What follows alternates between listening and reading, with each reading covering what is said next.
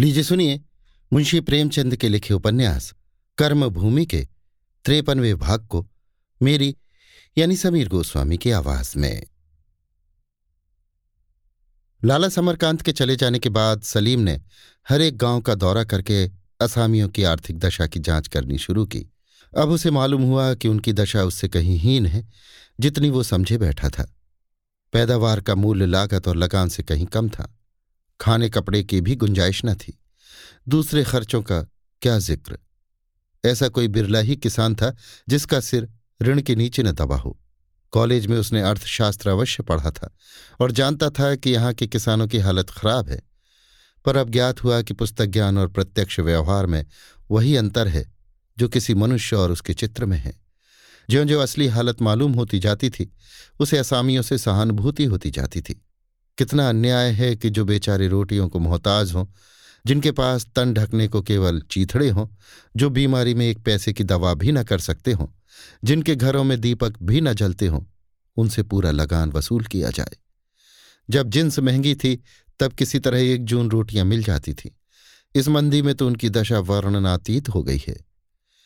जिनके लड़के पाँच छह बरस की उम्र से ही मेहनत मजूरी करने लगे, जो ईंधन के लिए हार में गोबर चुनते फिरे उनसे पूरा लगान वसूल करना। मानो उनके मुँह से रोटी का टुकड़ा छीन लेना है। उनकी रक्तहीन देह से खून चूसना है। परिस्थिति का यथार्थ ज्ञान होते ही सलीम ने अपने कर्तव्य का निश्चय कर लिया। वो उन आदमियों में न था जो स्वार्थ के लिए अफसरों के हर हुक्म की पाबंदी करते हैं। वो नौकरी करते हुए भी आत्मा की रक्षा करना चाहता था। कई दिन एकांत में बैठकर उसने विस्तार के साथ अपनी रिपोर्ट लिखी और मिस्टर गजनवी के पास भेज दी। मिस्टर गजनवी ने उसे तुरंत लिखा, आकर मुझसे मिल जाओ। सलीम उनसे मिलना ना चाहता था। डरता था कहीं वो मेरी रिपोर्ट को दबाने का प्रस्ताव न करें। लेकिन फिर सोचा, चलने में हरज ही क्या है? अगर वो मुझे कायल कर दें, तब तो कोई बात नहीं। लेकिन अफसरों के भय से मैं अपनी रिपोर्ट को कभी न दबने दूँगा। उसी दिन वो संध्या समय सदर जा पहुँचा। मिस्टर गजनवी ने तपाक से हाथ बढ़ाते हुए कहा, मिस्टर अमरकांत के साथ तो तुमने दोस्ती का हक खूब अदा किया। वो खुद शायद इतनी मुफस्सल रिपोर्ट न लिख सकते। लेकिन तुम क्या समझते हो, सरकार को ये बातें मालूम नहीं? सलीम ने कहा, मेरा तो ऐसा ही ख्याल है। उसे जो रिपोर्टें मिलती हैं, वो खुशामदी अहलकारों से मिलती हैं, जो रियाया का खून करके भी सरकार का घर भरना चाहते हैं। मेरी रिपोर्ट वाकयात पर लिखी गई है। दोनों अफसरों में बहस होने लगी। गजनवी कहता था, हमारा काम केवल अफसरों की आज्ञा मानना है। उन्होंने लगान वसूल करने की आज्ञा दी, हमें लगान वसूल करना चाहिए। प्रजा को कष्ट होता है तो हो, हमें इससे प्रयोजन नहीं। हमें खुद अपनी आमदनी का टैक्स देने में कष्ट होता है, लेकिन मजबूर होकर देते हैं। कोई आदमी खुशी से टैक्स नहीं देता। गजनवी इस आज्ञा का विरोध करना अनीति ही नहीं, अधर्म समझता था। केवल जाब्ते की पाबंदी से उसे संतोष न हो सकता था। वो इस हुक्म की तामील के लिए सब कुछ करने को तैयार था। सलीम का कहना था, हम सरकार के नौकर केवल इसलिए हैं कि प्रजा की सेवा कर सकें, उसे सुदशा की ओर ले जा सकें, उसकी उन्नति में सहायक हो सकें। यदि सरकार की किसी आज्ञा से इन उद्देश्यों की पूर्ति में बाधा पड़ती हो तो हमें उस आज्ञा को कदापि न मानना चाहिए। गजनवी ने मुँह लंबा करके कहा, मुझे खौफ है कि गवर्नमेंट तुम्हारा यहाँ से तबादला कर देगी। तबादला कर दे इसकी मुझे परवाह नहीं, लेकिन मेरी रिपोर्ट पर गौर करने का वादा करे। अगर वो मुझे यहाँ से हटाकर मेरी रिपोर्ट को दाखिल दफ्तर करना चाहेगी तो मैं इस्तीफा दे दूँगा। गजनबी ने विस्मय से उसके मुँह की ओर देखा। आप गवर्नमेंट की दिक्कतों का मुतलक अंदाज़ा नहीं कर रहे हैं। वो इतनी आसानी से दबने लगे तो आप समझते हैं, रियाया कितनी शेर हो जाएगी। जरा जरा सी बात पर तूफ़ान खड़े हो जाएँगे। और ये महज इस इलाके का मामला नहीं है। सारे मुल्क में यही तहरीक जारी है। अगर सरकार अस्सी फ़ीसदी काश्तकारों के साथ रियायत करे तो उसके लिए मुल्क का इंतज़ाम करना दुश्वार हो जाएगा। सलीम ने प्रश्न किया, गवर्नमेंट रियाया के लिए है? रियाया गवर्नमेंट के लिए नहीं। काश्तकारों पर जुल्म करके उन्हें भूखों मारकर अगर गवर्नमेंट ज़िंदा रहना चाहती है तो कम से कम मैं अलग हो जाऊँगा। अगर मालियत में कमी आ रही है तो सरकार को अपना खर्च घटाना चाहिए, ना कि रियाया पर सख्तियाँ की जाए। गजनवी ने बहुत ऊंच नीच सुझाया, लेकिन सलीम पर कोई असर न हुआ। उसे डंडे से लगान वसूल करना किसी तरह मंजूर न था। आखिर गजनवी ने मजबूर होकर उसकी रिपोर्ट ऊपर भेज दी और एक ही सप्ताह के अंदर गवर्नमेंट ने उसे पृथक कर दिया। ऐसे भयंकर विद्रोही पर वो कैसे विश्वास करती? जिस दिन उसने नए अफसर को चाट दिया और इलाके से विदा होने लगा, उसके डेरे के चारों तरफ़ स्त्री पुरुषों का एक मेला लग गया और सब उससे मिन्नतें करने लगे। आप इस दशा में हमें छोड़कर ना जाएँ। सलीम यही चाहता था। बाप के भय से घर न जा सकता था। फिर इन अनाथों से उसे स्नेह हो गया था। कुछ तो दया और कुछ अपने अपमान ने उसे उनका नेता बना दिया। वही अफसर जो कुछ दिन पहले अफसरी के मद से भरा हुआ आया था, जनता का सेवक बन बैठा। अत्याचार सहना, अत्याचार करने से कहीं ज़्यादा गौरव की बात मालूम हुई। आंदोलन की बागडोर सलीम के हाथ में आते ही लोगों के हौसले बंध गए। जैसे पहले अमरकांत आत्मानंद के साथ गाँव गाँव दौड़ा करता था, उसी तरह सलीम दौड़ने लगा। वही सलीम जिसके खून के लोग प्यासे हो रहे थे, अब उस इलाके का मुकुटहीन राजा था। जनता उसके पसीने की जगह खून बहाने को तैयार थी। संध्या हो गई थी। सलीम और आत्मानंद दिन भर काम करने के बाद लौटे थे कि एकाएक नए Bengali civilian, mister Ghosh, police कर्मचारियों के साथ आ पहुँचे और गाँव भर के मवेशियों को कुर्क करने की घोषणा कर दी। कुछ कसाई पहले ही से बुला लिए थे। वे सस्ता सौदा खरीदने को तैयार थे। दम के दम में कांस्टेबलों ने मवेशियों को खोल खोल कर मदरसे के द्वार पर जमा कर दिया। गूदड़, भोला, अलगू सभी चौधरी गिरफ़्तार हो चुके थे। फ़सल की कुर्की तो पहले ही हो चुकी थी, मगर फ़सल में अभी क्या रखा था? इसलिए अब अधिकारियों ने मवेशियों को कुर्क करने का निश्चय किया था।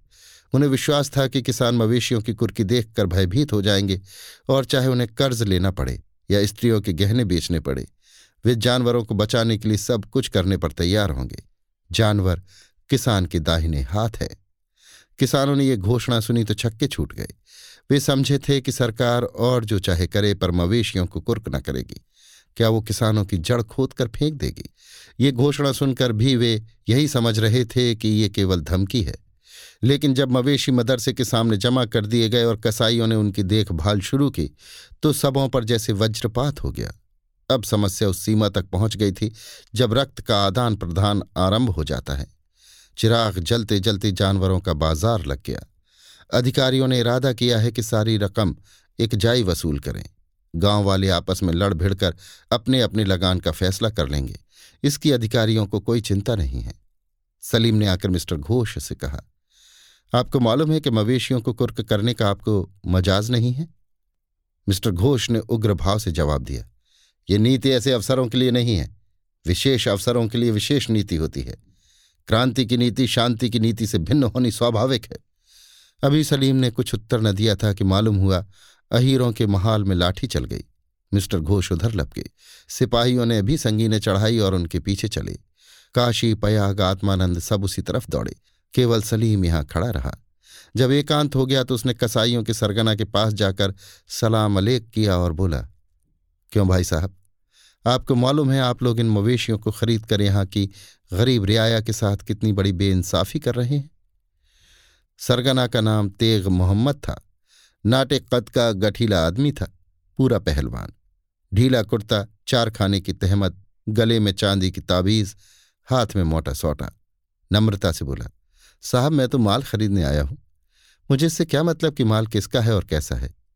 चार पैसे का फ़ायदा जहाँ होता है, वहाँ आदमी जाता ही है। लेकिन ये तो सोचिए कि मवेशियों की कुर्की किस सबब से हो रही है।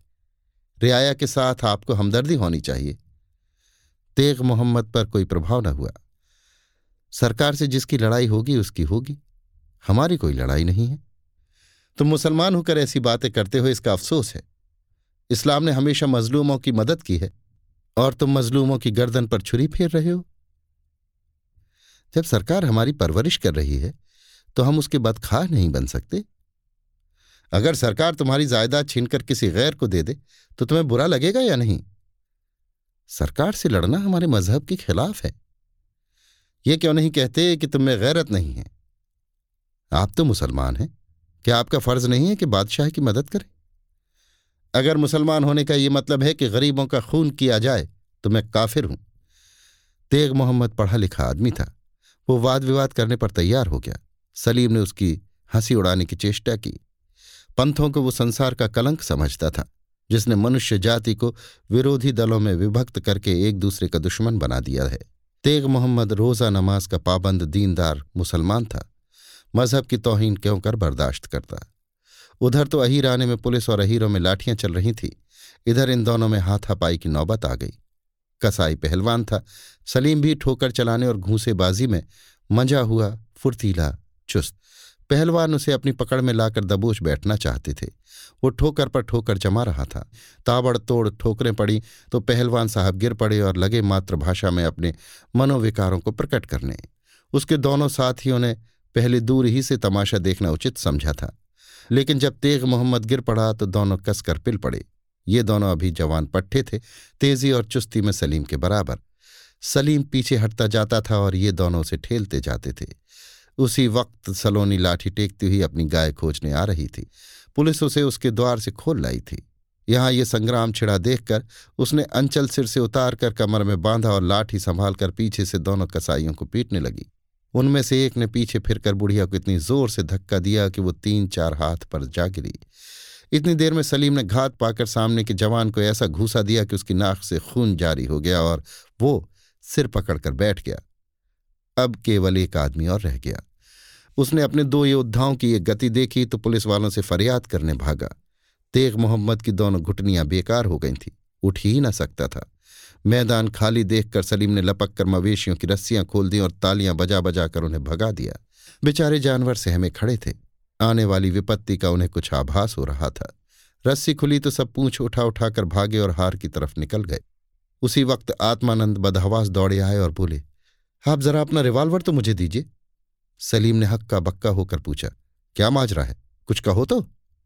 पुलिस वालों ने कई आदमियों को मार डाला। अब नहीं रहा जाता। मैं इस घोष को मज़ा चखा देना चाहता हूँ। आप कुछ भंग तो नहीं खा गए हैं? भला ये रिवॉल्वर चलाने का मौका है? अगर यो न दोगे तो मैं छीन लूँगा। इस दुष्ट ने गोलियाँ चलवाकर चार पाँच आदमियों की जान ले ली। दस बारह आदमी बुरी तरह जख्मी हो गए हैं। कुछ इनको भी तो मज़ा चखाना चाहिए। मरना तो है ही। मेरा रिवॉल्वर इस काम के लिए नहीं है। आत्मानंद यों भी उद्दंड आदमी थे। इस हत्याकांड ने उन्हें बिल्कुल उन्मत्त कर दिया था। बोले निरपराधों का रक्त बहाकर आतताई चला जा रहा है। तुम कहते हो, रिवॉल्वर इस काम के लिए नहीं है, फिर और किस काम के लिए है? मैं तुम्हारे पैरों पड़ता हूँ भैया, एक क्षण के लिए दे दो, दिल की लालसा पूरी कर लूँ।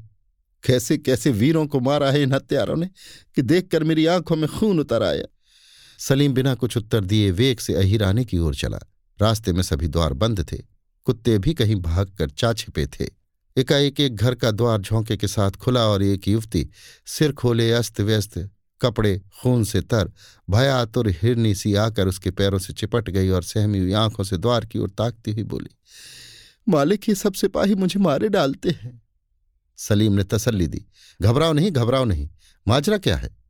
युवती ने डरते डरते बताया कि घर में कई सिपाही घुस गए हैं, इसके आगे वो और कुछ न कह सकी। घर में कोई आदमी नहीं है? वो तो भैंसे चराने गए तुम्हारे कहाँ चोट आई? मुझे चोट नहीं आई। मैंने दो आदमियों को मारा है। उसी वक्त दो कांस्टेबल बंदूक के लिए घर से निकल आए और युवती को सलीम के पास खड़ी देखकर दौड़े। उसके केश पकड़ लिए और उसे द्वार की ओर खींचने लगे। सलीम ने रास्ता रोक कर कहा, छोड़ दो उसके बाल, वरना अच्छा ना होगा। मैं तुम दोनों को भून कर रख दूँगा। एक कांस्टेबल ने क्रोध भरे स्वर में कहा, छोड़ कैसे दें? इसे ले जाएँगे साहब के पास। इसने हमारे दो आदमियों को गणासे से जख्मी कर दिया, दोनों पड़े तड़प रहे हैं। तुम इसके घर में क्यों गए थे? गए थे मवेशियों को खोलने। ये गणासा लेकर टूट पड़ी। युवती ने टोका, झूठ बोलते हो? तुमने मेरी बाह नहीं पकड़ी थी? सलीम ने लाल आँखों से सिपाही की ओर देखा और धक्का देकर कहा, इसके बाल छोड़ दो। हम इसे साहब के पास ले जाएँगे। तुम इसे नहीं ले जा सकते।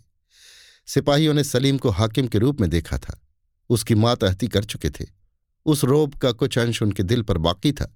उसके साथ ज़बरदस्ती करने का साहस न हुआ। जाकर मिस्टर घोष से फरियाद की। घोष बाबू सलीम से जलते थे। उनका ख्याल था कि सलीम ही इस आंदोलन को चला रहा है और यदि उसे हटा दिया जाए तो चाहे आंदोलन तुरंत शांत न हो जाए, पर उसकी जड़ टूट जाएगी। इसलिए सिपाहियों की रिपोर्ट सुनते ही तुरंत घोड़ा बढ़ाकर सलीम के पास आ पहुँचे और अंग्रेज़ी में कानून बघारने लगे।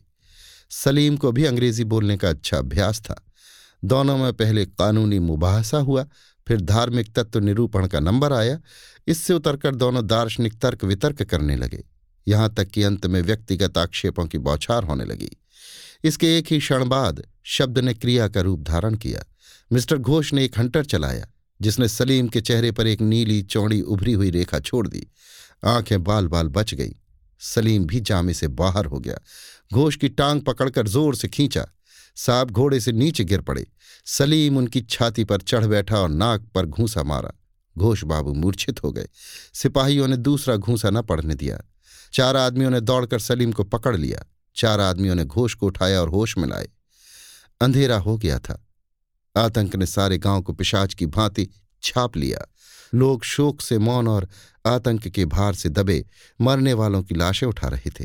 किसी के मुँह से रोने की आवाज़ न निकलती थी। जख्म ताज़ा था, इसलिए टीस न थी। रोना पराजय का लक्षण है। इन प्राणियों को विजय का गर्व था।